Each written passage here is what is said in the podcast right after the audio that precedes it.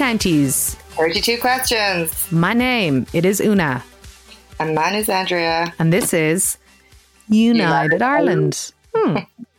we, we usually take a county, dive into, uh, which we will be doing again, dive into an issue relevant to that county, and then see where in the world it brings us. But that was BC. These days, we look at issues or themes in a rapidly changing pandemic impacted country and give them a global context. Our counties are coming back very soon, though. So if you're a new patron who's just been following the BC content, get ready for our return to the wonderful counties of Ireland shortly. This episode, we're talking about how street life is changing very rapidly, quickly, and in multiple ways, and what that means for planning and design. That's right, it's the Streets Are for Seats episode. I nearly fucked that up, sorry. Um, speaking of Patreon, big up all of our Patreon supporters. We love you. Please help us keep making us, uh, keep making us, making these juicy, juicy podcasts. Uh, as a Patreon supporter, you get treats, you get um, exclusive bonus episodes, and you also get the Sunday Soothe every Sunday, putting meaning in Instagram and Pinterest quotes. Very excitingly, we ran our second uh, treasure hunt. Uh, the winner gets a glorious print from Atelier Mazer. Um, Andrea, drumroll, who's the treasure hunt winner? Do you know what? I still can't figure out who gets more joy from the treasure hunt, the people doing it or us watching the entries come in. They're just it's just so lovely to see people's interpretation of our criteria, and the, uh, people go to so much effort for them. So it really is quite heartbreaking not making everyone a winner. Um, and that's just the utopia we live in where everyone's a winner. But unfortunately, we do have to have a winner. And based on our scoring and our points and all that jazz, this treasure hunt's winner is Dun, dun, dun. Rachel O'Malley. Congrats, Rachel. We'll be in touch. You rock. Uh, and thanks to all the entr- entrants, enter uh, people who entered. um, so, and yes, Rachel was also our the first entrant, mm. so she got bonus points for that. So it, when we do it again, it might be worth getting your skates on and doing it straight away. Just saying, because you do get extra points. Andrea, how are you feeling? Oh, Una, I am feeling so good. It hurts. It feels like real life is coming back a little bit. Obviously, we're opening our salon next week, which makes me so joyous. Um, yeah, I feel like what I had lost during pandemic is beginning to come back, and that's really selfish. But I'm back. I, as I was saying to you earlier, I've got some fave bits this week, so my mind is working again as well. So it's all G. How are you feeling? I'm grand. Bit hectic this week in my mind and work.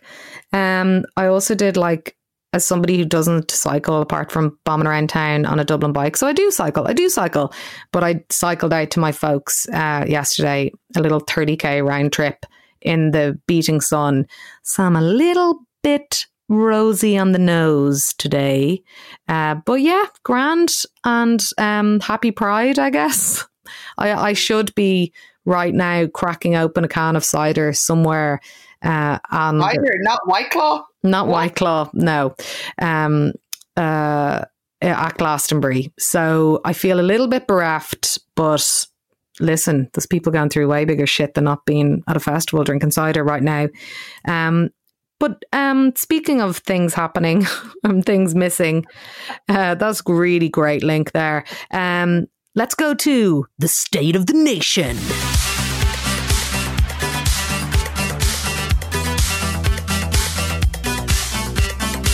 So, the state of the nation this week. It's an interesting week, to, to be fair. So, obviously, we had the announcement that um, all the very important beauty salons are coming back uh, into action a, very, a good few weeks before they were due to on the 20th of July. So, uh, 29th of June is the time for that to open. And obviously, there's a lot of costs involved in op- reopening and like as for all businesses and restaurants and all that jazz um, and but people are being respectful of it and like doing a certain percentage or maybe adding a small flat fee or whatever. But there was a, a revolt uh, this week when peter mark and style club announced that they were charging um, a regrowth charge for uh, doing your hair.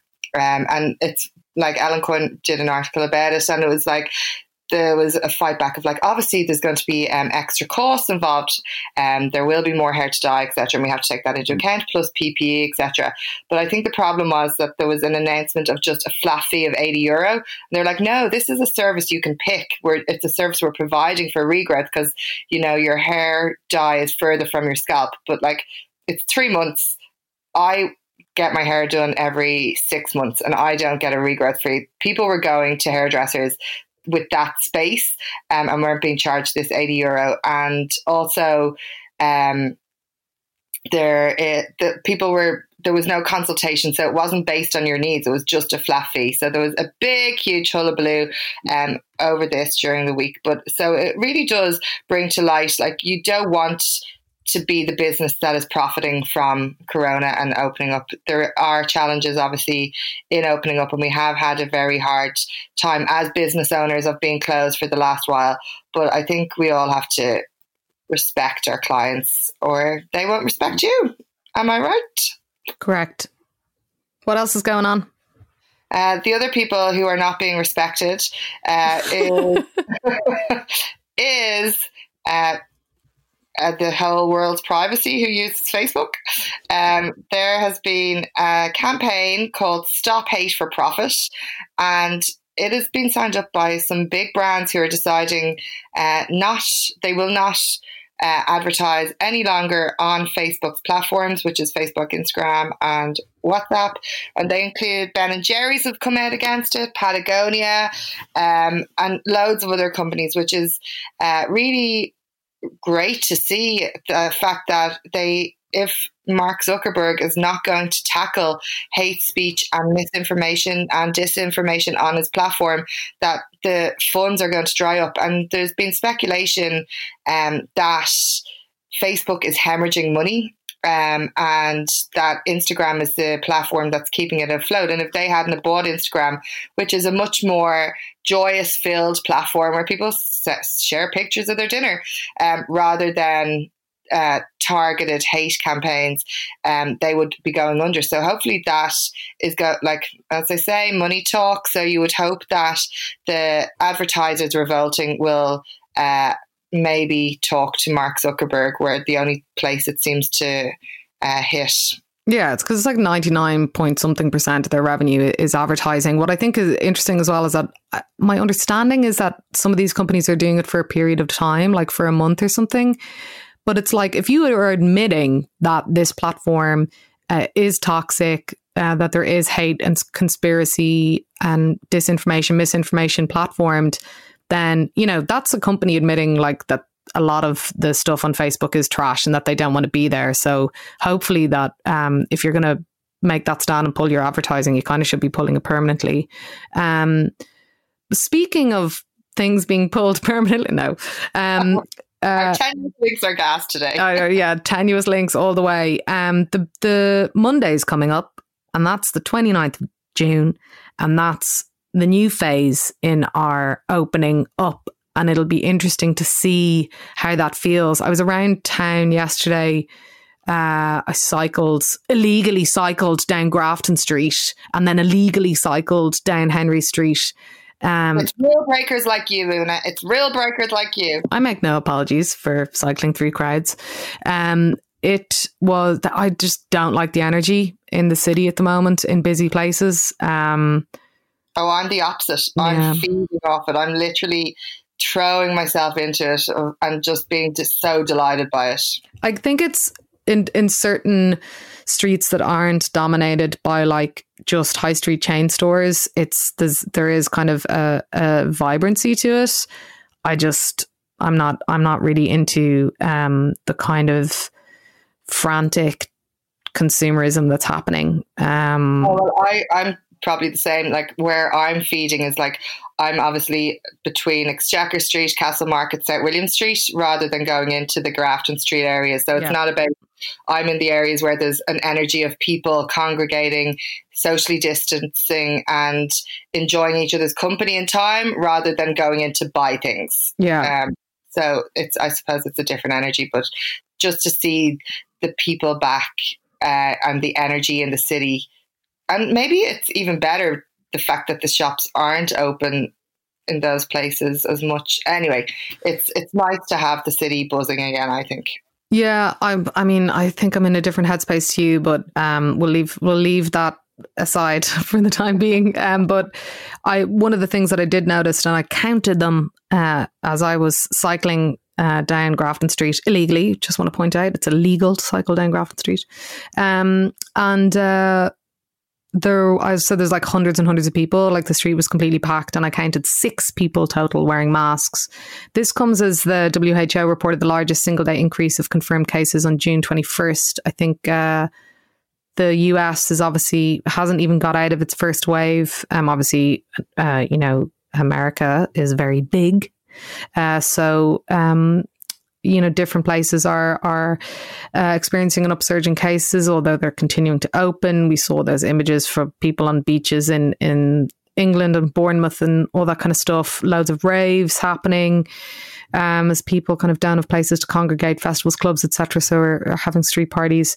It will be interesting to see how the next couple of weeks um, pan out in terms of cases. Uh, so I'm, I think myself personally, I'm I'm just kind of sitting tight. I'm not ready to come out of lockdown uh, emotionally, physically, uh, and and all the rest. So I I'm kind of just like that as well. And even from when we were doing our like polls for Trop Pop of how people were feeling, it was a 50-50 divide of people who were really dying to get back into the city and then people who just were like i just i'm not ready for that um, and i think that's totally fair but on the masks thing uh, I actually read, I saw this, like masks have obviously been a, cont- a bone of contention because of their not being enforced. And obviously that will change when you have to wear them on public transport, but also, uh, well, it'd be mandatory, but also um, all the beauty salons and all the businesses that are opening next week are going to be enforcing mask wearing. So it will become much more widespread. But I saw a post uh, on the Rubberbandits, uh, he did a tweet about when you go into a supermarket, the people that you see wearing the masks are older people who have to wear because they're afraid, and how it's really sad and heartbreaking to see them uh, who they they need to go shopping, but they're trying to protect themselves. But us, other people not wearing a mask is letting them down. And it's like think about them when you're going into public spaces and spheres without a mask on. And like I have my mask now that I just wear it around my neck so that I can pop it up and down. It's not a big deal and it's I don't have to go rooting for it and it's you can just pop it on and off when you're going into these spaces. So do I, I just really hit home how much it's affecting um, people at risk and older people um, to see the um, the swathes of people not wearing a mask. Mm. Um, one really, really interesting thing that happened this week, uh, leaving uh, coronavirus aside for a second, is this report on gender and female musicians being played on Irish radio. Uh, it was really, really fantastic. Linda Coogan Byrne did the report, loads of women's voices included in it, but it really showed uh, the bias uh, towards male artists, even though there are so many brilliant female artists in Ireland, obviously, and that we're getting this kind of constant churn of, of lads with guitars uh, or pianos. Um, being prioritized. Um, you know, a basic aspect of, of gender equality is just counting. And uh, the, a really, really great report. It's really worth re- reading. Uh, you can find it online. Loads of female musicians are tweeting about it. So as we uh, move forward into a new equitable world, uh, lots of radio stations are doing very, very poorly at broadcasting women, which is ridiculous considering that it really is female fandom that drives um, so much of the music industry, um, from purchasing to uh, live music to merch, and obviously all of the you know the amazing uh, female artists that are supported, and also women support so many male artists, uh, so many of the male artists that are that are p- being played on the radio, like um, you know. Uh, I forget, just constantly forget their names. You know, these guys make music. Uh, loads of them are really good. Um, so uh, yeah, I, I, I, think that it's really great work done there and, and very uh, worth mentioning and, and fair play to everyone involved in that. And it's really opened up the conversation right through from bookers to managers to bands having to be answerable to it and to have a stance on it. And it's just great to see, really, isn't it? Yep. Um, yeah. Now it's time for our weekly feature, The Corona Correction.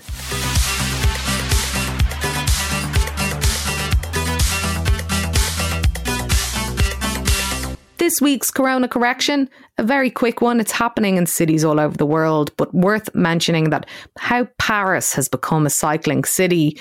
Uh, this is not exactly a, a COVID related uh, development. It's been happening uh, for a little while, but um, Paris is going to create 650 kilometers of post Corona cycleways for post uh, or, or for for post lockdown travel. Sorry, not post Corona because it's going to be around for a while. Post lockdown travel, really, really great thing. It echoes uh, some of the things that are happening um, in Irish cities as well. So um, go on Paris, uh, go on cycling, and go on the Corona correction.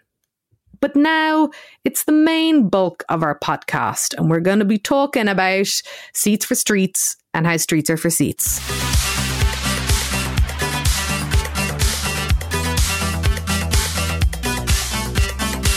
Now, for our main bit this week, we are talking about the last few months, how we've seen streets change from bike lanes and widened footpaths to the queue markers on the ground. There are still loads of issues. Um, uh, when will we have a decent number of public toilets? How, many, how are people meant to effectively queue outside shops? Uh, what streets will be pedestrianised permanently? Um, but key to all of this is a conversation around uh, public space and how simple things have taken on new meanings in our daily lives and our social lives. Um, we've already talked a lot about how the fronts of people's houses and footpaths and neighbourhoods are the prime land for the chats and the socialising, um, and how public parks have been busier than ever. Um, the fact is, more people are going to be spending time outdoors because it's safer and the restrictions are creating a new kind of takeout culture, um, which brings us to seats. Where are they? Why aren't there enough? And what are we going to do about it? Um, I have been living my town life the last few days, especially um, on South William Street because we're reopening, and it's phenomenal to see the amount of people who are getting their coffees, getting their take their pizzas, getting their lunch or whatever, and just all sitting on the ground on Castle Market. And it begs the question of like, once you take the businesses out of the city, um, who is the city for? And is the city going to function and should it function not just targeting businesses operating, but actually the people of the city who own the city? Um, so today we are going to be talking to Joan O'Connell, who is from Streets Are for People, and also Councillor Claire Byrne from the Green Party, uh, to get to the bottom of why we don't have more seats in the city.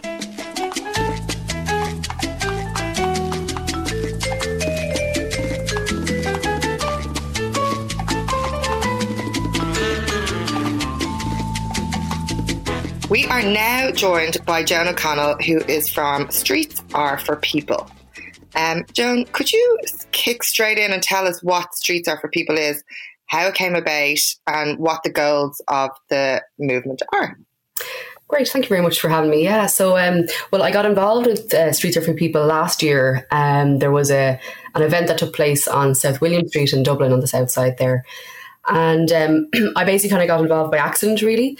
Um, so it was organised by a number of other people. I happened to hear about it on online that this event was coming up, um, so it was on a Saturday. So I basically sort of offered my services uh, to do a bit of a survey of the businesses while the, the action was happening, showed up on the day. And um, basically, the idea was to, let's say, liberate the street uh, from cars for the day just to see what St. William Street would look like as a trial run nearly. But it was also kind of a demonstration to show what would the street be like if it was pedestrianised or, you know, given pedestrian priority. Um, so on the day, uh, it, it, it, we were really surprised actually with how positive the response was from people who passed by, um, shoppers, tourists at the time. It was, you know, back in the before times. Um, everybody immediately responded really well with minor exceptions, one or one or two people. Uh, pretty much, we had hundreds of people going through uh, the street for most of the day. We were there from about mid morning till mid afternoon or, or, early evening, and um, instantly, as soon as the car traffic was taken out of that street, it filled up with people. Just straight away, people filled that space. Um, so you had more space for for for shoppers, for people in the pubs that were open at the time. Um, but also, it was a little bit more accessible to people as well because if anyone's familiar with South William Street, the footpaths there are very narrow, so there's not much space for walking, and it's a very busy area. If anybody knows the, the, the area there, it's quite near Grafton Street, really busy shopping district. It's also a thoroughfare between other st- shopping streets, so it's really busy, lots of cafes and restaurants around the area. Um, but also, if you're familiar with those footpaths, they're really uneven and people who are kind of able-bodied might actually realize how how rocky and difficult to walk on they are, or certainly difficult to, to use any mobility aids on. Um, so it really was was something that we found was a lot more beneficial to people. And as we saw the space being used, a lot of that was kind of almost revealed. Maybe things you didn't think about uh, could be seen.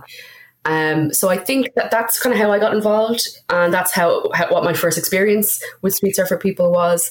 Um, and it basically was organised by a number of different groups who kind of came together, different members of different groups. So there was the Dublin Commuter Coalition, there was the Irish Pedestrian uh, Network, there was a Dublin Cycling Campaign, and then I think other volunteers like myself just kind of hopped in on, on board um, because the sound of it was just such a simple idea, but such a potentially really effective idea.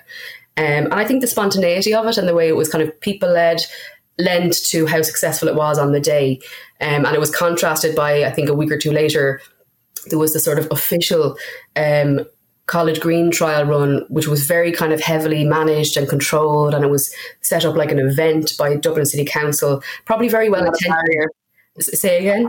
There was a lot of barriers involved. There was. That was the big, big thing that everyone noticed. It was like very much trying to corral people and kind of control the space, um, which was very strange. I think people Eh, were kind of like taken aback a little bit by that, and also just how it was laid out was kind of confusing. There was nothing intuitive about it. So hopefully that there's been lessons taken from that experience by the council. But it just was an example of how not to do things as well. I think I think there's some parts of officialdom are a little bit afraid of crowds and spaces, and there's a little element of that maybe of kind of having to have this managed or maybe you know, kind of insurance costs or something like that, that, that there's very much an official attitude to, to space. Whereas with our pro- protest and our kind of um, let's say unofficial people led trial run was very much a spontaneous event and very much literally just allowing the space to be used as space rather than taken over by cars. And why do you think it's important to have pedestrianisation areas rather than car areas? Um, I suppose there's a number of reasons. I mean, firstly, a lot of spaces are it, it, it I would say, for want of a better word, degrades the space if, if it's taken over by vehicles. Um, because it's not only practically it's it's noisy, it's polluting, but it's also very disruptive. I mean, it cuts through an area. So if you have people, especially in an area that's maybe like a, a, a suburban village or something like that, or a place in town which is very much surrounded by pedestrian areas anyway, and it's very busy, you have that space then that's cut through by a, a stream of, of motor traffic, and so it, it present an obstacle and it's also part of what I would regard as sort of domination of public space by, by vehicles and by a very car centric view. When I think the, the public spaces, and it, it's not only confined to cities, but in my experience, city spaces and urban spaces need to be more people centric rather than car centric. Um, so I think some of the main reasons are not just the, the kind of aesthetic side of, of that, but the, the health reasons, also reasons around accessibility. I mean, if, you know, like a few years ago, I was hit by the driver of a car and I was pretty much out of action for quite a while. And as I was rehabbing and so on, I mean, I thought I was aware of a lot of the issues around public space in Dublin, but it really brought home a lot of things that I wouldn't have even thought about. So, like, let's say if I'm waiting near my home where there's a, a pedestrian crossing and it's quite a big road, it's a busy road, immediately I could see it takes way too long to cross the road for me as somebody at the time who had a, a pretty bad um, disability. Um, and you know I wouldn't even get halfway across the first lane of traffic before the lights change because obviously cars are being accommodated first ahead of the likes of me, and so I've been kind of recovering from that. But there are people with permanent disabilities, people who are older, children who are just not that quick and you can't be expected to run across the road especially when our little green cross, cross code tells us not to run so you know th- there's very much that kind of brought to, to light for me a lot of these issues around the, the the, the dominance of the car the way our roads and so on streets are designed around cars as a, as against being designed around people as such. Um, and it also brought home this these these ideas around the quality of the footpaths there the, I, I couldn't tell you one single footpath that was suitable for me when I was trying to to get around on crutches and so on and in a lot of pain. Um, but also things that people mightn't consider, like public seating. Really simple idea that you mightn't even worry about. But you know, then and even now, um, I really noticed the lack of public seating because I you know, I can't walk for very far without getting a lot of pain, and now I need to sit. And so, again, in my experience, that's brought that to light for me but it's always been an issue for people who are maybe people have disabilities, people who are pregnant, people who are maybe homeless. They just need to sit down somewhere. And I think I've seen it as well, um, not just from my own experience, but recently in re- relation to the coronavirus. So the Dublin city centre has been a lot quieter when it comes to traffic, but people have been around the city centre and say around Grafton Street, Dawson Street, a lot of the, the busy streets, O'Connell Street, you can see people trying to find somewhere to sit, maybe if they've gotten a takeaway coffee or something and they're trying to do something slightly normal and there's nowhere for them to sit. So they're sitting on the street, they're sitting on a, a steps of a building, they're sitting on somewhere, and you can really see that this is a, a need that we that we have but as I said, it's always been there for people who have had disabilities, people who have been pregnant, and it's kind of only come to light because I think it's um, affecting a lot more people now. And, and so you have, let's say, the public toilets being installed in, in Stephen's Green and Wolfe Tone Square all of a sudden because it's affecting a lot more people. But I know the people um, let's say, activists and advocates um, such as Susie Byrne and others have said that this is something that, that people with disabilities, for example, have been crying out for for years and have have known these issues. Um, because not everyone can rely on um, a private seating arrangement. So where a business has outdoor seating, they can't maybe have the money to spend to be able to sit. It really shouldn't cost you anything to sit or to go into a premises to use the, the bathrooms there. Um, and then again, accessibility. Most of the businesses in, in Ireland, in, in certainly in Dublin, are not accessible um, for various reasons. They're just you can't get in if you don't if you're not able enough. Um, so there's a whole range of issues that really is thrown up by when you really look at how gendered and how ableist our public spaces currently are. But you mightn't realize that when you're walking around as an able-bodied person or somebody who you know doesn't have to consider some of these issues. Um, so yes, there's a whole lot of, of things that have been thrown up in, in recent times for me certainly, but they've been long existing issues. Yeah, and something that's really interesting that you said there, and that like I've really noticed is that um, since coronavirus has hit, and that all the places where people would normally congregate, like the bars and the cafes and the restaurants, are all closed. That we've really seen the issue of public space and how it's used highlighted, and that we do rely on commercial businesses to provide these amenities. But like it just seems very bizarre that we're we're putting this, I suppose, onus on a commercial business to shape our city. And when you take that away, we're left with not really very much at all. And I suppose the big question then that comes from that is are you only allowed to congregate in the city if you're spending money? Um, and like obviously it's fair enough that you like you can use a business's facilities if you spend money. But like, should our cities only be open to businesses um, or people frequenting these businesses? Mm-hmm. I think the, the domain of who owns public space and who can use it and why aren't we using it better um, is really being thrown up with coronavirus. Yeah, absolutely. And I think the way you describe it there really kind of starkly illustrates that. It's like as soon as businesses shut down, what is left in the supposedly public space? Um, so, I mean, yeah, I, I, completely agree that. I mean, I do think there's a place, and especially with coronaviruses virus now, there is a space for businesses to have some kind of outdoor seating if that can be facilitated in a way that doesn't encroach too much on that public space, because it is meant to be, or it is public space. But when it becomes encroached by private interests and so on, then where does that leave that public space? Is it now sort of essentially privatized, which, as you said, is essentially exclusionary? Because if you don't have the money or means to avail of of um, you know going paying for a coffee or paying for a meal in order to sit somewhere, um, then you're excluded from that public space. So is it even any longer public space at all?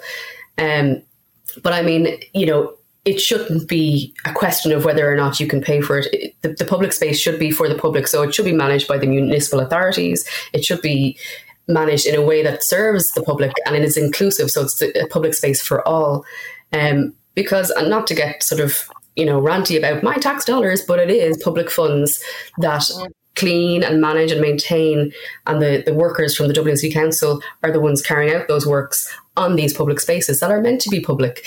Um, so, I mean, if anything, I think we need to be able to, whether it's you know movements like ourselves in, in Streets for People or elected representatives, need to be pushing for um, optimizing that public space so that it is accessible for all.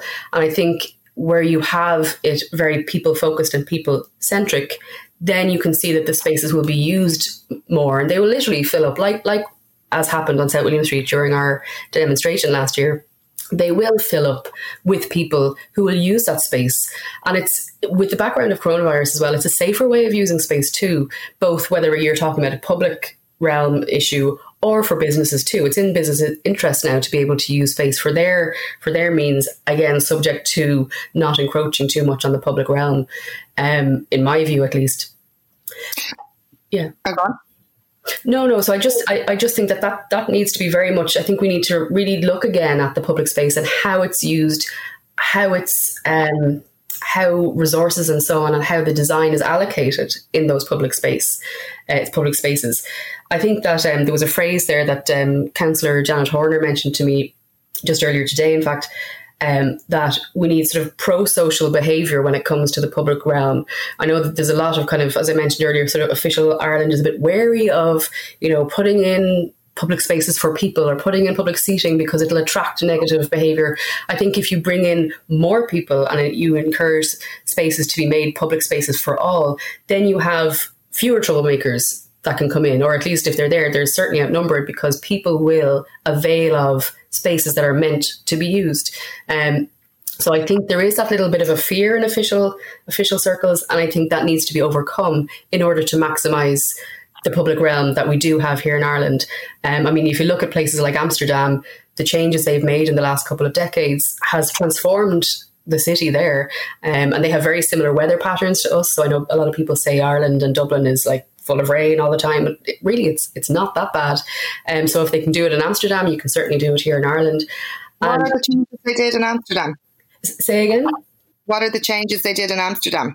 So yeah, I was going to say when you look at Amsterdam, people sort of look at Amsterdam in the Netherlands and they say, well, you know, it's such a cycling city. They've always been like this. You know, you know, it's it's a city for people. That's just the way they are. But in fact, it's only in the last decade, since the seventies, that all of these bike lanes and this bicycle kind of centric view of of um, the city in Amsterdam has come into being. So prior to that, it was very much a car centric city. A lot like Ireland. You can see like online, you can look at photos from from Amsterdam city, and it's pretty car packed. It's full of cars, full of vehicles. Very few people are cycling without cycling in amongst all the cars, which I think a lot of people would um, would see here in Ireland too. So you don't have that. You don't have the public squares that they currently have. So these things have to be fought over at the political level locally in Amsterdam and in other Dutch uh, cities and urban centres. So the idea that you have, I think a lot of people kind of look at Amsterdam and the Netherlands and say, well, we don't have that culture here. But they didn't either. They didn't have that up until the, the 70s when there was a push like politically from voters and from local representatives to change their um, urban realms, their public realms, to make it more people centric. So they then opened up squares for public seating, businesses, cafes. They you know restricted or limited access to cars so that people could cycle around. And that's where their supposed culture has come from around cycling and walking. It's it's actually not that long established even though it might seem like it's so well associated with the Netherlands. It's actually only since the 70s or mid 70s that that's come into being. So it's definitely something that's possible in Dublin. And I think people need to maybe challenge some of the fears or some of the limitations that they think exist for Dublin and plough on and go ahead with it. And maybe also learn from some of the maybe the mistakes that the Dutch have done. I know that there's issues around accessibility and so on in some parts of, of the Netherlands too. And we could maybe develop Dublin to be a little bit more people centric, but also more accessible than maybe other cities have been so far. Amazing.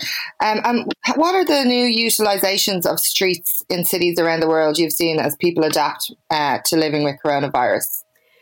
Yeah, I mean, you can see um, there's a lot of cities that have made a lot of changes now. I, I couldn't rattle them off, but two of the ones that sort of jump out for me certainly are I think it is Bogota in um, South, South America and in Paris here in Europe are pretty much like they have rolled out huge changes in the last few weeks around or months around coronavirus, and they have transformed their cities there to be much more um, walking friendly, cycling friendly. And those are big cities as well. It's not like these are small, little contained um, urban centres. These are big, big, sprawling uh, cities.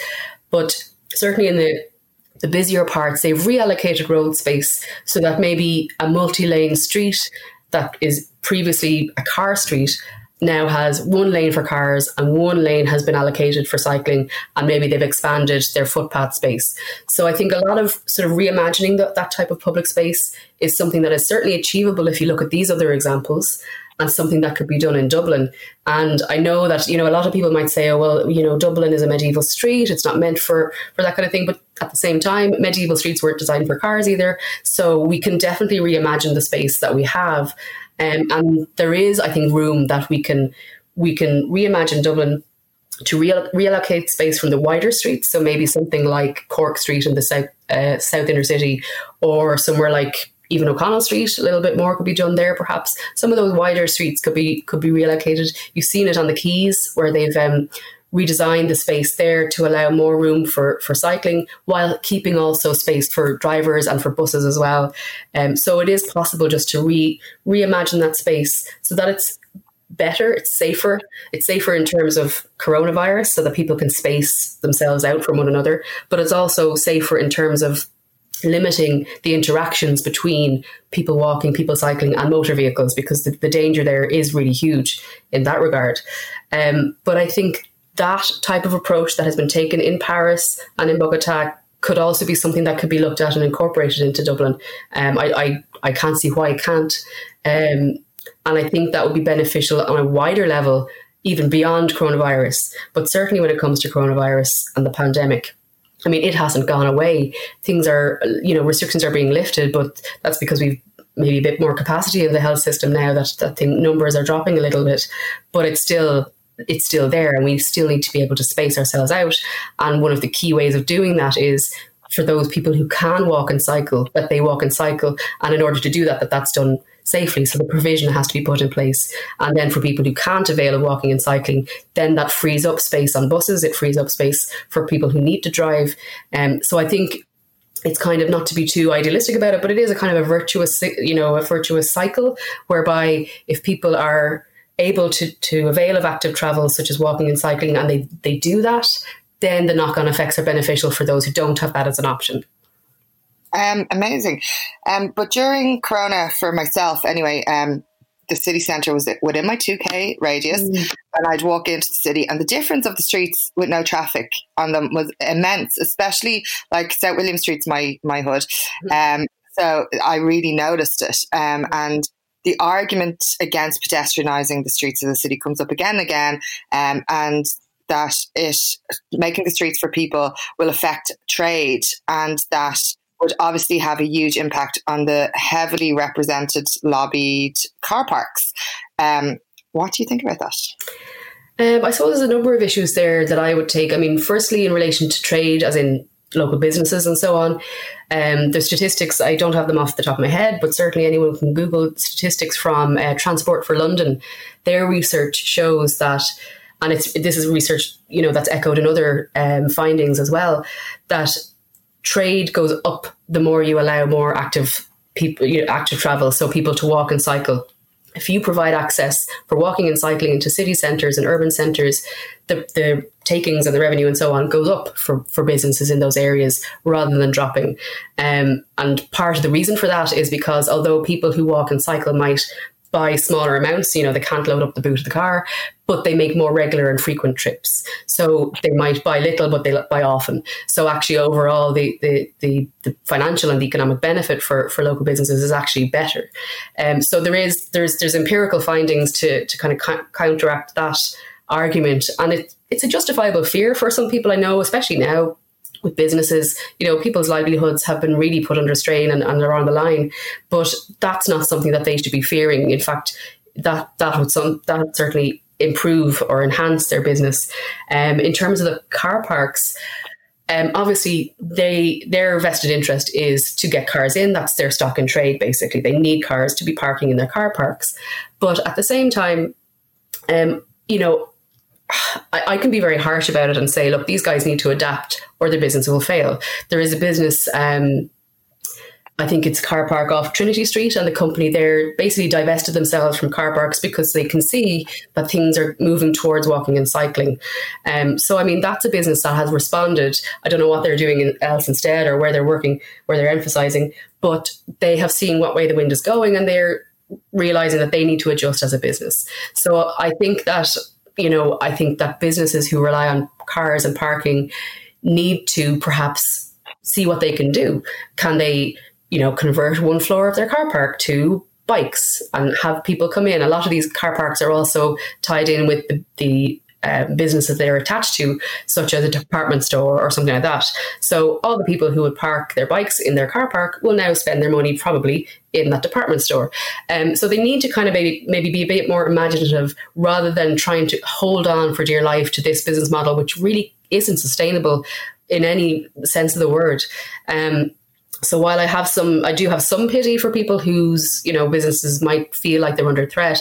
I really kind of think that trying to use your, you know, handful of, of stakeholders to basically try and prevent positive change in the city, that's where I lose all sympathy. So I kind of get a bit harsh when I when I hear that kind of um, the the sort of I don't know approaches and lobbying that I hear from these types of organizations.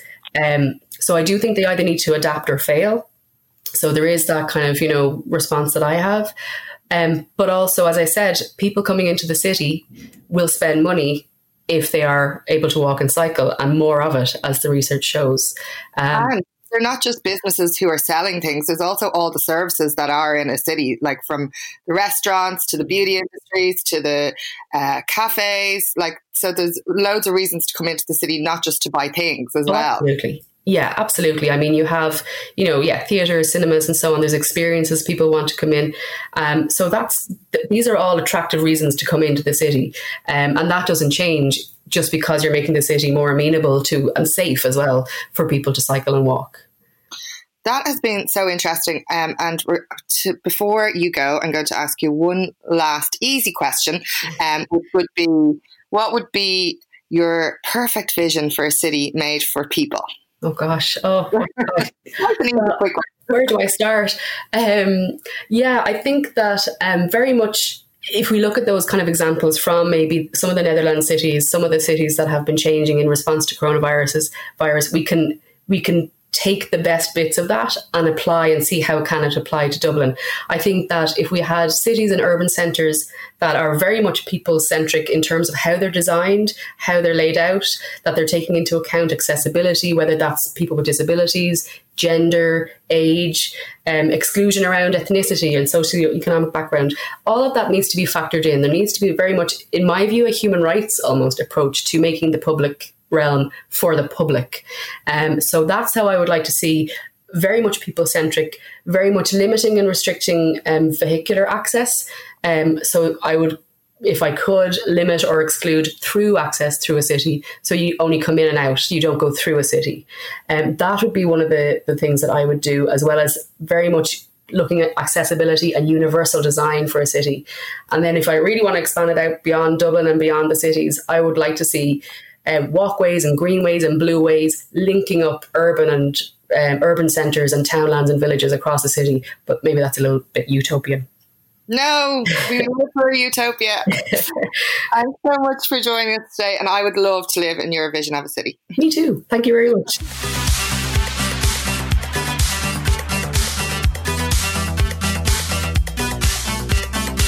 We are now joined, I'm very delighted to be joined by uh, Green Councillor for the Southeast Inner City um, and the Arts and Culture spokesperson for the Green Party, Claire Byrne. Thanks for joining us, Claire. No problem. Um, Thank you for having me. Delighted. Um, we'll kick straight in and go to a very easy question. Why do you think there is so little seating and amenities for the use by the public in the city?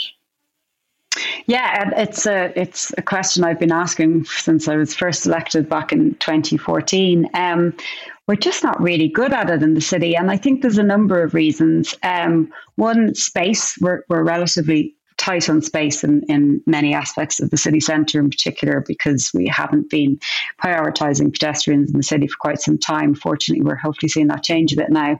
Um, and then also, I think there's a perception that it, it tends to attract antisocial behaviour, um, which I think we know isn't always the case either.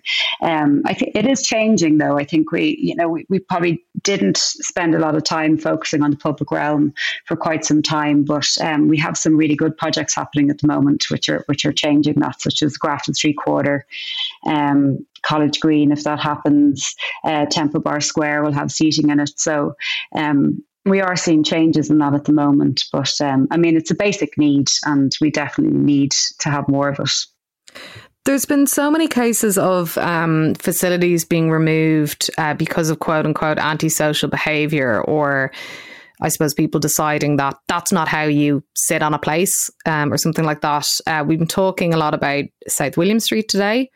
Um, but you had the case of the seating being removed outside the Powerscourt Centre there. Um, and now there's kind of no other options for seating, and you have Powerscourt Centre, private entity, and, and, well within the rights to do what they want, uh, hosing down the steps uh, to stop people from sitting on the, them. This is something that happened last summer as well.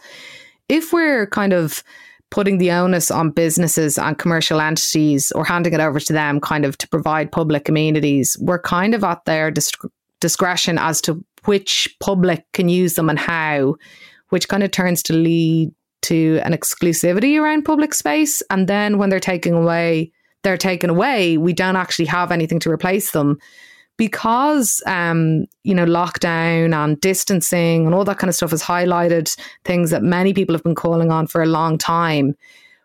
What are the increased moves by the council to provide public seating and public gathering space on streets, on paths, and on what people kind of view uh, as kind of public walkways and things like that. Yeah, I mean, just uh, within relation to Powerscourt, um, I, I, think that's such a shame. But I think actually what it does is highlight the need for for more uh, seating and places to sort of sit down and, and, sit and relax in the city. Because if we don't provide that, then it just sort of you know it sort of facilitates people just passing through. And then if we don't have enough, then you end up with an overrized, pressurized system like people sitting on the steps there, um, which annoys the businesses, and then they're forced to kind of t- take those measures. Um, so I suppose part of the COVID response is is making more space for pedestrians in the city to facilitate social distancing, and we're seeing that. Uh, and it's a bit slow, but we are seeing it happen. Um, and I suppose, like just to give an example with College Green, for example, I mean, we all know, you know, the back and forth that we've had over that proposal. Um, I think it's a great proposal. I'd love to see it happen. Um, now that we've, you know, temporarily pedestrianised College Green, I, I would be very hopeful that we can move forward with with that plan, which does allow, you know, there's quite a, a significant amount of seating in that proposal. And we're already seeing how successful Clarendon Street is. I walked down there yesterday, um, and I think every bench had people sitting on it, taking shade under the trees, you know, sitting down, having a nice time.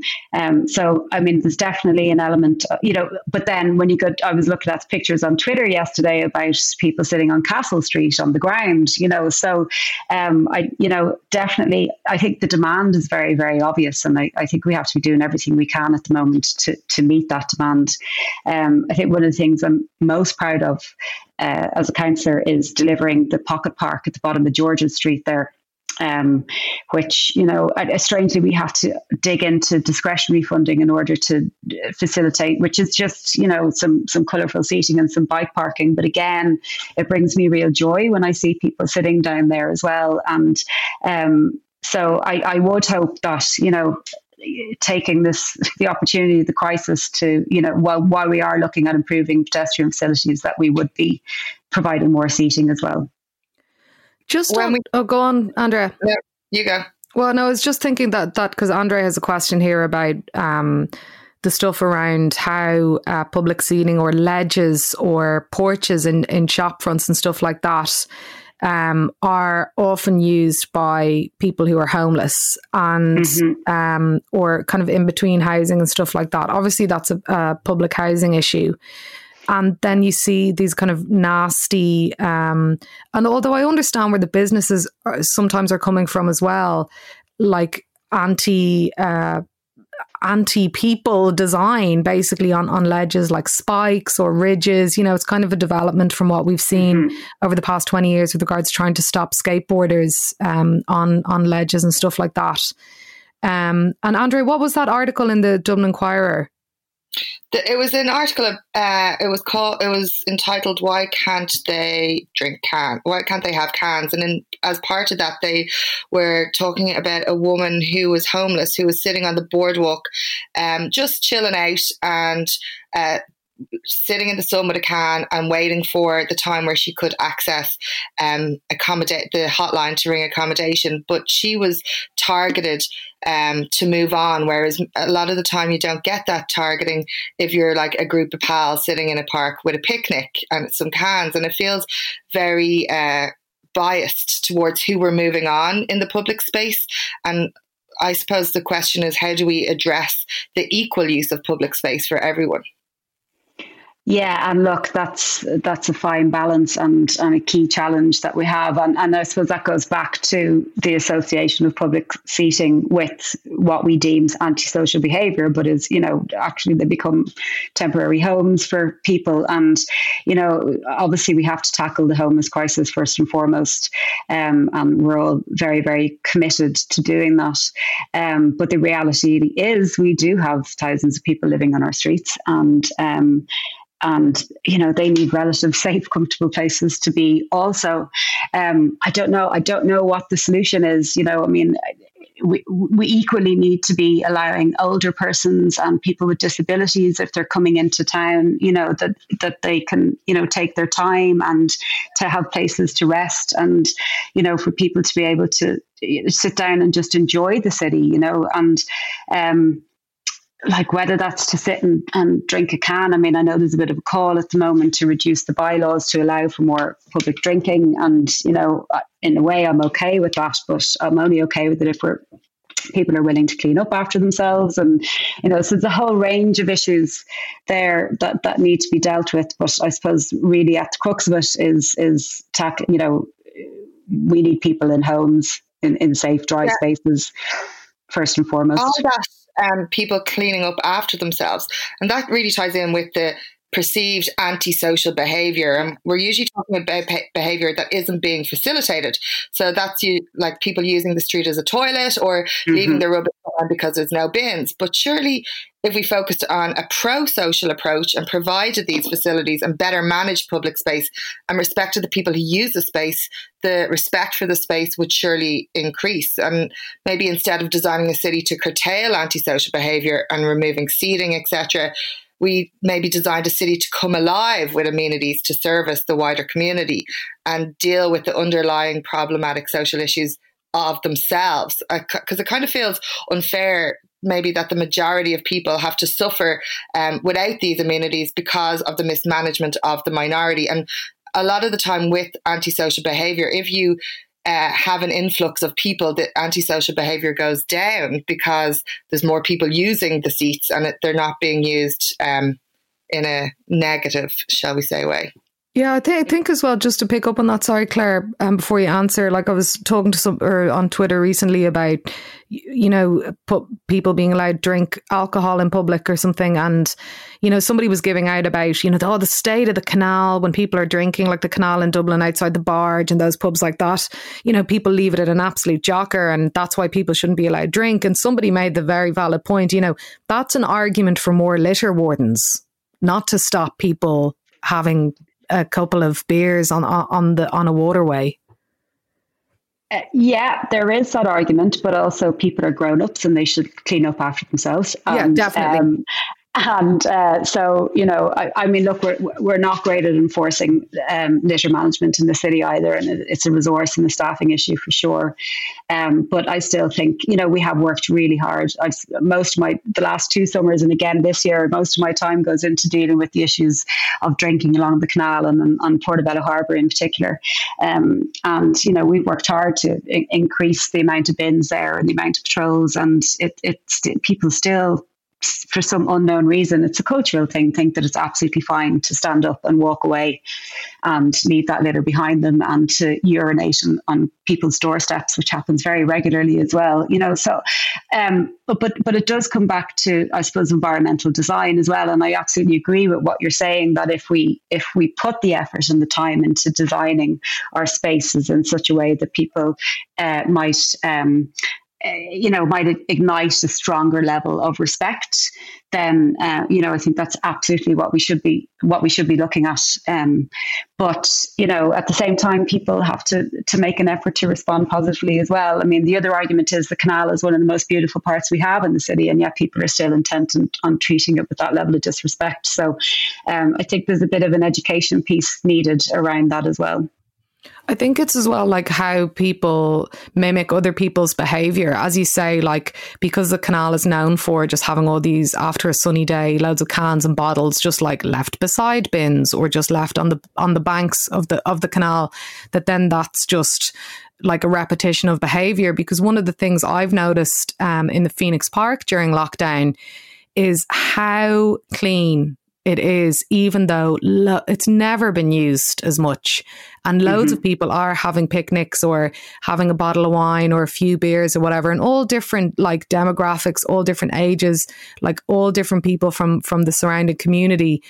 And uh, the OPW just did a kind of simple thing of hanging hanging some um, like kind of heavy duty bin bags and some of the railings near the Wellington Monument. But you, do, I, I haven't seen people having to go around pick up rubbish because of this is kind of a new use of so social public space that obviously when people decided from the get go, oh well, maybe we're being a bit edgy here, drinking in the park, so we'll definitely bring our bottles and cans with us um, that people have just mimicked that behavior. And it's remarkable. Even if there's like thousands of people in the park on a sunny day, you go by in the evening and the place is spotless. Yeah, and I mean, and it is that sort of. Uh, um, um, I said this is what I do for the festival sector as well. Um, not not to get into that too much, but uh, you know, for example, what we have at Body and Soul, we have two. Um, to uh, different campsites. We have a dedicated green campsite and a general campsite. And the, on the periphery of those two campsites, you will always see um, in the general campsite, people will have taken their tents and cleaned up after themselves just along that fence line because it's almost like they're, you know, learning by osmosis and watching what the people are doing in, in the other campsite, you know. Um, and so it's really inspiring to hear that that is the case in, in the Phoenix Park. Um, and, you know, it is something that we need to be replicating. And to be fair, in the Dublin City Council parks are pretty pretty uh, clean as well. It's, mm. it's it seems to be more just the streets and along the canals and and in other public spaces as well. You know, uh, Bernardo Square can get Wolfe Tone Square. They can get a little bit. Um, although Wolfe Tone Square has been greatly improved since we put the cafe in there as well. So, um, like we we can absolutely be doing better on the litter management side of things. That's that's absolutely without a doubt. Um, but I think it's it's a two pronged approach in that we well you know, we need to provide the facilities we need the staff, but we also need people to behave a bit more socially responsibly as well. Yeah, it totally feels like the more amenities you put in, the more respect there is. Like like the cafe there, if there's a cafe, if there's a bin, if there's a toilet, if there's all that jazz, you do uh, get reap the results. So it is culture doesn't just happen. I suppose it it comes about. But on that, you're just off um, a forum Zoom call with on the nighttime economy with Sacha Lord, who is the nighttime um. advisor for Greater Manchester, and that's a city who's made such good inroads on making their city work at nighttime. And I certainly don't want to conflate uh, drinking with the nighttime economy, um, as obviously the nighttime economy is a much richer entity that's not just about boozing. Um, but surely not being allowed to enjoy public space and a can of beer or a glass of wine seems extremely outdated. And you talked about the bylaws uh, being updated, but we've seen time and time again the negative impact of restricting alcohol intake. And if you just look at clubs, if you have the last order so early, people leave, it leads to people binging before leaving, and everyone gets locked, and it gets messy. Um, and maybe like the same could be said about public drinking. And I, we, we, this is obviously an episode about seeding, not just drinking. So we're not obsessed with drinking, but like the more you open up public space, and the more amenities you've provided, the less antisocial behaviour you encounter. Um, and obviously the coronavirus has restructured our social um, occasions and how we socialize at nighttime even and do you think that it would it's time for a change that the nighttime in a city can also include a public space because so often it's about keeping people in and then getting them home as opposed to using the space. And if you look at cities, I hate always going to the look at the cities around the world, but like the public space is used as much as at night time as it is during the day. Is that something that would be possible, do you think? Yeah, and, and something that came up in, in that forum just now as well um, was, I suppose, like due to COVID, hopefully we can see a bit of a, a fast tracking of, of addressing these issues at the moment because we uh, we need to we've needed for a long time to you know diversify the offering of of the city um, 24 hours a day um, and move it away from just working and retail and you know uh, like so and that's something that we are we are working on and we're trying to appoint a night mayor for the city or a night manager. Um, uh, Sacha Lord doesn't like the term night mayor so we may we may take his lead on that but um, um, I think at the moment yeah I mean we're we're we just have a really strange relationship with their outdoor space. And the weather probably has a lot to do with it. And we are definitely seeing that changing now. Um, and I think uh, as a result of COVID, we're going to see more tables and chairs outside. So we will naturally be sort of socializing our streets a lot more um, as a result. And there will be more drinking on the streets and, and that kind of thing. And um, and it'll be a bit more above board, I think. Whereas, you know, it's been a little bit sort of turning a blind eye in certain areas like Temple Bar and outside the Stag's Head and that, those kind of areas. Um, so it may become a bit more socially acceptable, but we also still have to make sure that it's done in such a way that's that's safe for people, um, and not to get too rulesy about it. But you know that is that is really really important. Um, but then you can also argue that by socialising streets at night, then they do you know naturally become safer spaces, um, and to do it with a bit you know respect for the people who also live in the city centre as well, which we also have to be mindful of. But I think we have a real opportunity now to um, to really revitalize our nighttime culture and to you know really increase the offerings and to bring people into the city for it to be an experience beyond just coming in to queue for Penneys or you know what do you think are the pros and cons of creating maybe designated zones where there can or can't be alcohol consumed on the street? I was in New Orleans last year and obviously all around the French Quarter um, you can drink on the street. You can go from bar to bar if you have a, a plastic cup or whatever. Now, obviously, um, like New Orleans is known for being extraordinarily like hedonistic and partyville and we've all seen girls trip. We know what happens. Um, but uh, like, do you think that that is a good idea or a bad idea? Part of me thinks like that would feel like, let's say, if you went, okay, you can now drink between bars and Temple Bar, would just be a shit show. Is there more a whole city centre approach? Um, or what do you think about that designated approach? Yeah, I mean, and you have that like it's like that in Lisbon as well, and Bairro Alto. Yeah. I mean, it's a long tradition of people drinking on the streets there as well, and you know, and in one way, it, it kind of contains the issue, and you can allocate resources just to that one area instead of it being across the city. Um, you know, when, when you're working with minimal resources, that kind of, and it's, and arguably we kind of have that in Temple Bar here mm. at the moment, you know, and the various um, uh, people and stakeholders involved in, in how we manage that as well.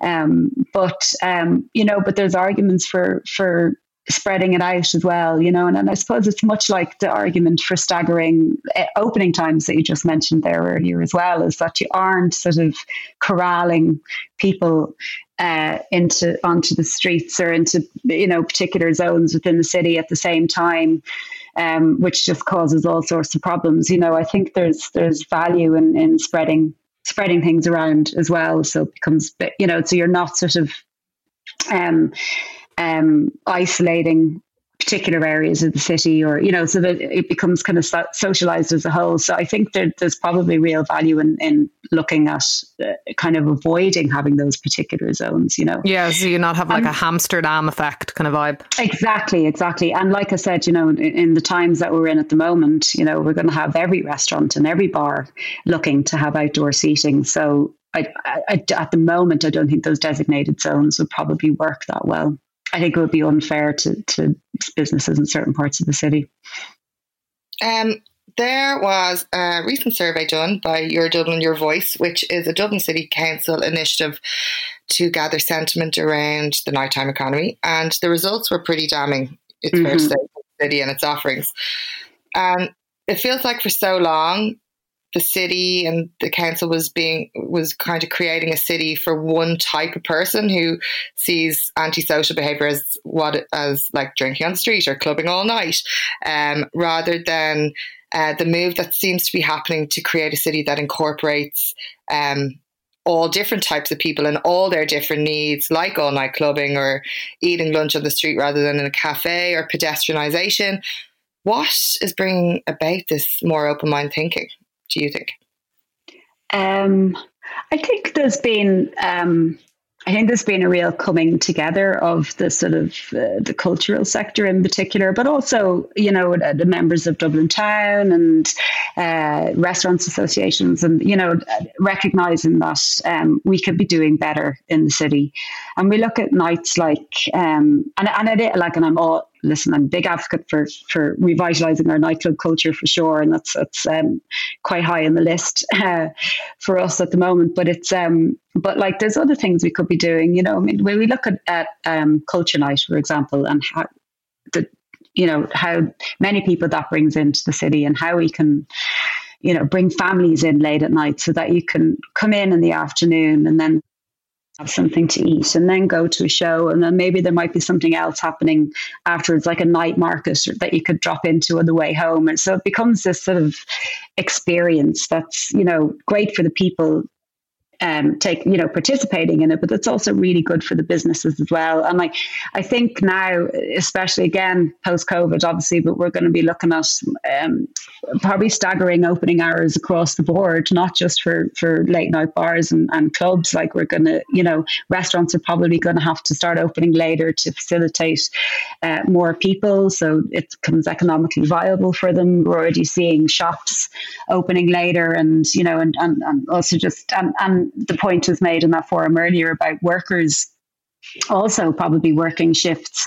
So people in the city now might, you know, who are working in the city might be finishing to sort of eight or nine at night, and they might be looking for something to do as well. And so, um, I, this conversation has been happening for the last number of years, thanks to organisations like Give Us the Night, um, and and politically as well. Uh, but I, like I said, I think we have an opportunity to to sort of accelerate that conversation and, and start implementing these changes needed because as a result of the COVID crisis, unfortunately, it takes a crisis, but um, you know, I think we need to really grasp the opportunity.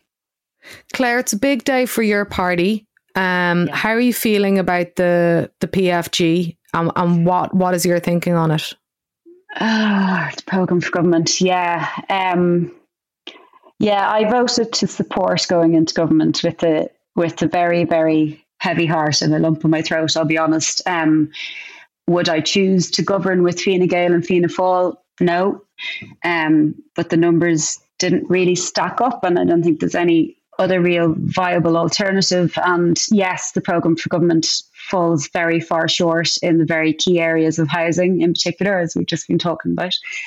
Um, and and animal welfare and economics potentially. Um, but I suppose for me, um, and this comes from somebody who was working with the party when we were in government the last time, and I was right there uh, through what was a very traumatic time when we, our, you know, we lost most of our seats and uh, and it was it was difficult. But I suppose for me, it's been nine years, and um, I guess it comes back to the climate activist in me, and that's what I've been doing for seventeen years, and whether I can, you know, we we could very easily go into opposition and we could mudsling from there, and that's a very comfortable space to be in. But from a climate action perspective, we unfortunately don't have that luxury, and it came down to me um, wondering could I look at my kid's face and tell them that we weren't prepared to take the brave decision and try and implement our policies. And there's a lot of good green stuff in there as well. Um, and I guess it just comes down to feeling if we're not in there, we can't make those changes. Um, so we'll see what happens. Either way, um, it's it's not going to be an easy period for the party, that's for sure. But um, but uh, I'm still proud of of how we've dealt with it. And I suppose for me as well, I was involved in the arts and culture aspects of, uh, on the early stages of those negotiations, and I'm quite proud of that sector as well. And that would have been another reason for me to um, to vote yes as well, because you know, if we're not in there, then we can't deliver on protecting the arts. We can't deliver on uh, revitalizing our nighttime economy and delivering a night mayor for the city. And so, I, uh, they were they were the reasons why I voted yes. But we, we'll see what happens. Right, fair enough. Fair enough. Um, big doll energy today, anyway, uh, coming through uh, media. Um, yeah, I have to say, I'm kind of, uh, to be honest, I'm kind of, I'm kind of surprised um, this is absolutely no judgment. It's just a, a, a reaction that I'm surprised that um, you voted for it. Again, no judgment. Uh, just because there no, is no, this narrative fair. of, um, you know, now maybe this narrative is incorrect, but the the kind of the younger progressive um, uh, uh, I don't know, wing element. All these things are kind of made up media narratives, right? But like um, younger folks in in the Green Party who are looking more at the reality of how much um, the youth, uh, young voters are going to be uh, in in such a bind uh, over the next few years. Um, do you think that if it does go through and, and listening to you talk about it from from that way kind of I, I would have thought this morning that it may fall uh, in terms of the the green the two thirds support. If if the likes mm-hmm. of you are voting for it that's kind of changing my my mind a little bit maybe. Um do you think that it's going to be a government that lasts? I mean, if you were there, you know, a, a decade ago and saw the party get decimated, um, one would imagine that that your party will be a little more proactive in in potentially pulling a plug if if the things aren't being get done being being got done and if um, you know public sentiment shifts because you know, a lot of young people are going to be looking at the Green Party as the party that gave the Micheál Martin as Taoiseach. Yeah, and like I said, it was an incredibly difficult decision uh, for me personally to support it. Um, and when I was uh, coming to the decision, I mean, I did ask myself, you know, because obviously we have, uh, you know, does this I mean, I'm not that young anymore, but does this make me old guard? You know, is this, am I not radical enough anymore? Um, and, you know, I've had to dig very deep to answer those questions when coming to reach this decision.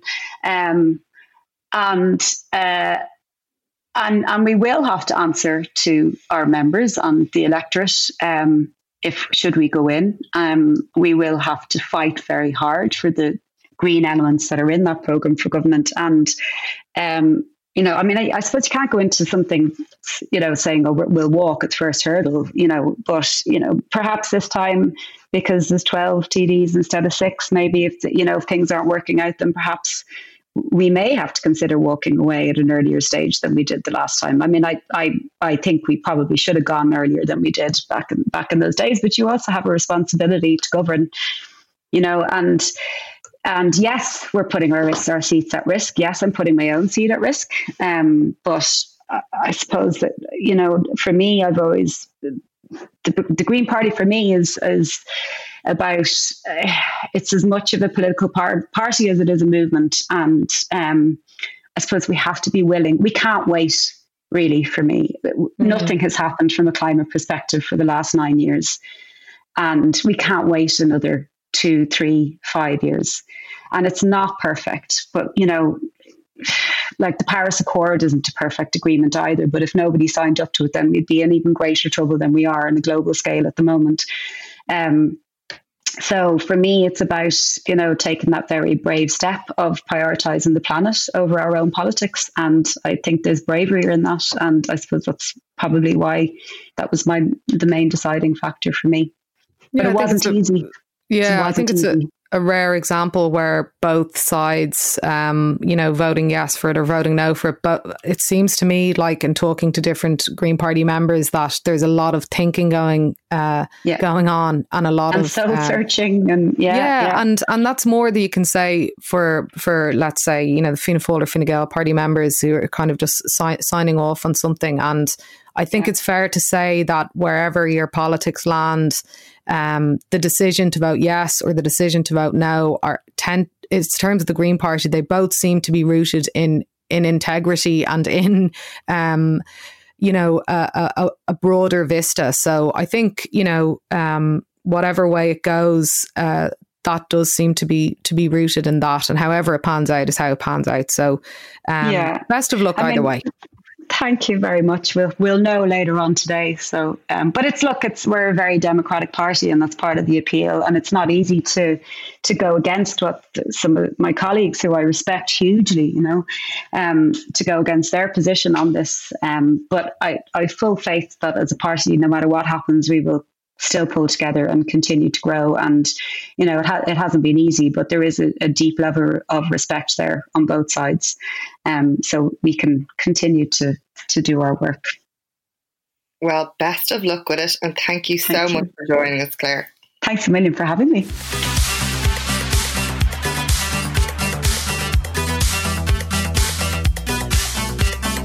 So, fave bits. Uh, this week, my fave bits are Number one, I May Destroy You, which is a, a series on the BBC.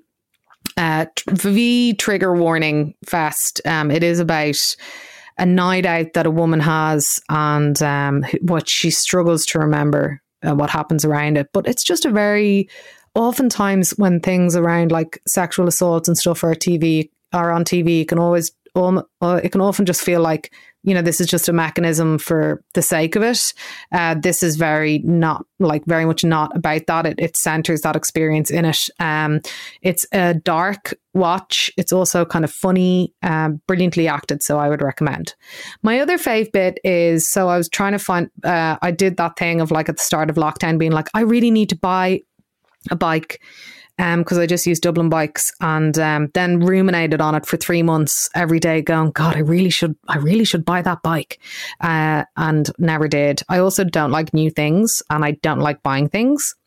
Um, so I went to. It just brought home to me how important it is to buy things as locally to you as possible and to support independent businesses as much as possible. I went to my local bike shop, which is Little Bikes in Stoneybatter, and had a really nice chat with them there. And and hopefully getting a, a bashed up old, um, I wouldn't even say it's secondhand. I'd say it's like millionth hand uh, old bike frame that they're going to do up with with um, other little bits, a composite thing. And um, you know, I guess you could walk into Decathlon or something and buy a new bike for two hundred and fifty quid, and think um, that that's grand. I just think it's just way better for us to look at things that already exist on the planet and repurpose them. Um, so that was my little experience this week. And uh, my other fave bit is I don't know if I've mentioned this before. Maybe I have. This morning, uh, I was doing a, a, digital, virtual, whatever Zoom uh, book launch of Susan Liddy's book. Uh, Susan Liddy is boss woman um, academic, film academic. Uh, she's absolutely amazing. Like she, after a conversation with her, you just feel so energized. She's written or edited this amazing book called Women in the Irish Film Industry, and it's a collection of different kind of chapters and essays about different filmmakers uh, throughout history in, in Ireland. It's really, really great. So if you're into, if you work in film, if you're a film nerd, uh, I learned so much from reading this book. Uh, so check it out. Fabberoonie. Fabberoonie. Uh, my fave bits, I've loads of them, I'm so happy, uh, are first up, The Politician um, on Netflix is the second series just came out last week. It's absolutely brilliant. Um, I particularly enjoyed their episode on cultural appropriation and um, all that went with that. So I would highly recommend. And it's obviously so beautiful. Bette Midler's in it, and she is a queen of queens. And so it's absolutely brilliant. Uh, I really enjoyed Lankum on Other Voices last night. Um, I just am obsessed with them as a band, and I we've spoken about how great the Courage series on Other Voices is. So it's uh, going from strength to strength. Um, I also love the release of Dreams by loads of amazing women in the music industry, which is seems very poignant timing, um, given the report that came out this week. But mm-hmm. also, it's raising money for Safe Ireland um, and awareness, um, because obviously there's been such an increase in uh, violence of women and men um, at home who which is, as we always say, just violence, but domestic violence. So um, it's an amazing uh, cover of the Cranberries' Dreams, and it's been given such a great. Uh, a great thing to so I really enjoy it when I hear it on the radio and when I hear it whenever it's brilliant. Um, bizarrely, I was I've been driving a lot because I live in the country now uh, for the time being. And come on, come on, Andrea. I live in the country. Where are you living right now? Uh, the Garden of Ireland of Wicklow. Okay. Well, that's countryside, yeah, I guess. Yeah. It is the country at the lakes of Blessington. Um, and so my drives into town are something that I wouldn't have usually. So I sat, I start, I was reminded of War of the Worlds, and I decided to go on a journey and listen to the whole uh, whole album, whole musical, whole whatever it is, um, one night coming home. And it's just the best experience. I would really highly encourage people to go on their own War of the Worlds journey. It's phenomenal. And it was like really spooky and dark when I was doing it. So it's all the Martians, I could visualize it. Oh, brilliant. Um, then also, I love the fact that Ruth Medjber has a book of all her. She was doing portraits of people in their windows at twilight for the lockdown, and Penguin are releasing her book Twilight Together: Portraits of Ireland at Home. And a, I love just how fast it's been turned around. B, I love how it's just such a, a kind of poignant reminder of what we've just gone through and what a weird time it was. And I do love her photography as well. And then finally, God, I've so many. Finally, uh, it was announced yesterday that the Eighth is finally getting its Irish premiere. It's finally coming to Ireland, um, and it is going to be opening the 32nd Galway Film Fleadh. The tickets are on sale now, but they are limited because they are only selling as many tickets as the amount of people who would have seen it if they went to Galway. Mm. So I would say get on it fast if you want to see it. And um, it's on the 7th of July and you can once you get your ticket you can watch it at whatever time that day. But that evening at 8.45 there is a q&a with two of the three female irish directors um, maeve and lucy and also with Ailbhe Smyth who is the convener of the coalition to repeal the eighth and co-director of together for yes and unreal's andrea. That's me. So there you go. It's I've already bought. I bought my ticket this morning because I'm not going to miss out.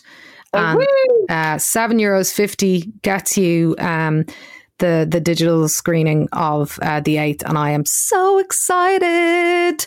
Uh, Seventh of July, I believe. Um, Yeah. So uh, yeah, brill, brill, brill. I can't wait to see it because I only saw it once, and the directors brought a lot of wine over when we were watching it, so I don't actually remember. Uh, I do remember loads of people have watched it in Canada and Amer- and US, and have sent me pictures of this scene of me in the gym, and I just don't know how they talked me into doing it. It's the most Scarlet thing ever. But uh, So um, spoiler, we won. amazing! I won't have to forward to the end. Um, what is the deal, Andrea? Apart from apart from your um, burgeoning international uh, doc star career, which I will happily ride along the coattails of. Let me tell you. Oh gosh. Uh, the deal is don't embarrass me about the gym scene in the film. is that a is that a directive from the from the Department of Health? That is a directive from my Department of Health. uh, keep your distance from everyone. Really, people are getting up in your grill a lot more. So can you back off? Uh, keep washing your hands. Uh, have a little sanitizer uh, in your in your bag on the go. Um, keep your sneezes and coughs contained, and for God's sake, put on a mask, uh, especially when you're in uh, supermarkets, if you're in getting your nails or hair done, or wherever you're going. Just think of think of the other people, um, because you know that's all we have. And you know, I know that the medical or the surgical masks are, are a bit of a melt. Um, I would like to offer my top tip. I know everybody's buying and making all these like fancy cloth masks and all that kind of stuff. Um, as you know, Andrea, all of my clothes are black and have been for many, many, many years. And uh, you can get these really great washable and reusable black uh, material masks. Um, now, okay, there's they are kind of synthetic, like they're quite stretchy or whatever. But you can, um, in a lot of places, you can buy them. Pharmacies, you can just buy them for two fifty, um, for two, I think it is. And the, I've been wearing them the whole time. They're much more comfortable. They're much more breathable. So if you just hate the kind of bluey medical masks or whatever, just get a cloth one. It actually changes everything, and then you kind of forget that you're wearing it. So go for that one. And the bluey pla- medical masks are they're all washing up on the sea shorelines already. So there's so much waste involved with them. So please, like, pr- like get a reusable one. Yeah. Reuse, reuse. What's the reuse? Whatever. Anyway, who cares? Uh, the We'll, tuna we'll ask the greens. Oh yeah. Uh, the tuna chicken roll. It's a Pride special. Happy Pride to everyone. Woo! Uh, this I, I kind of don't know if I did this one already, but tough luck. Um, it always reminds me of bowling on George's Street when all the floats go by of everyone just living their best queer life, and uh, I just yeah, that's it. It's uh, Kylie's all the lovers. Happy Pride to all my fellow gays, lesbians, bisexual people, trans folks, queer people, non binary people, everyone who gives a fuck, doesn't give a fuck, lives their lives freely. Uh, I'm sad that a lot of people who whose pride is their main outlet for the year, um, people who use pride as a mechanism to come out, um, just take some time this weekend uh, as a queer person to remember how far we've come, how far we've yet to go. Queer revolution now. Fuck the bread. Party on. Enjoy the weekend. I love you all. And I love you, Andrea. I love you, Una. I've been Oh. Una. I've been Andrea, That was Streets of Seats. and we are. United Gay Ireland. Adios, senoritas. dance.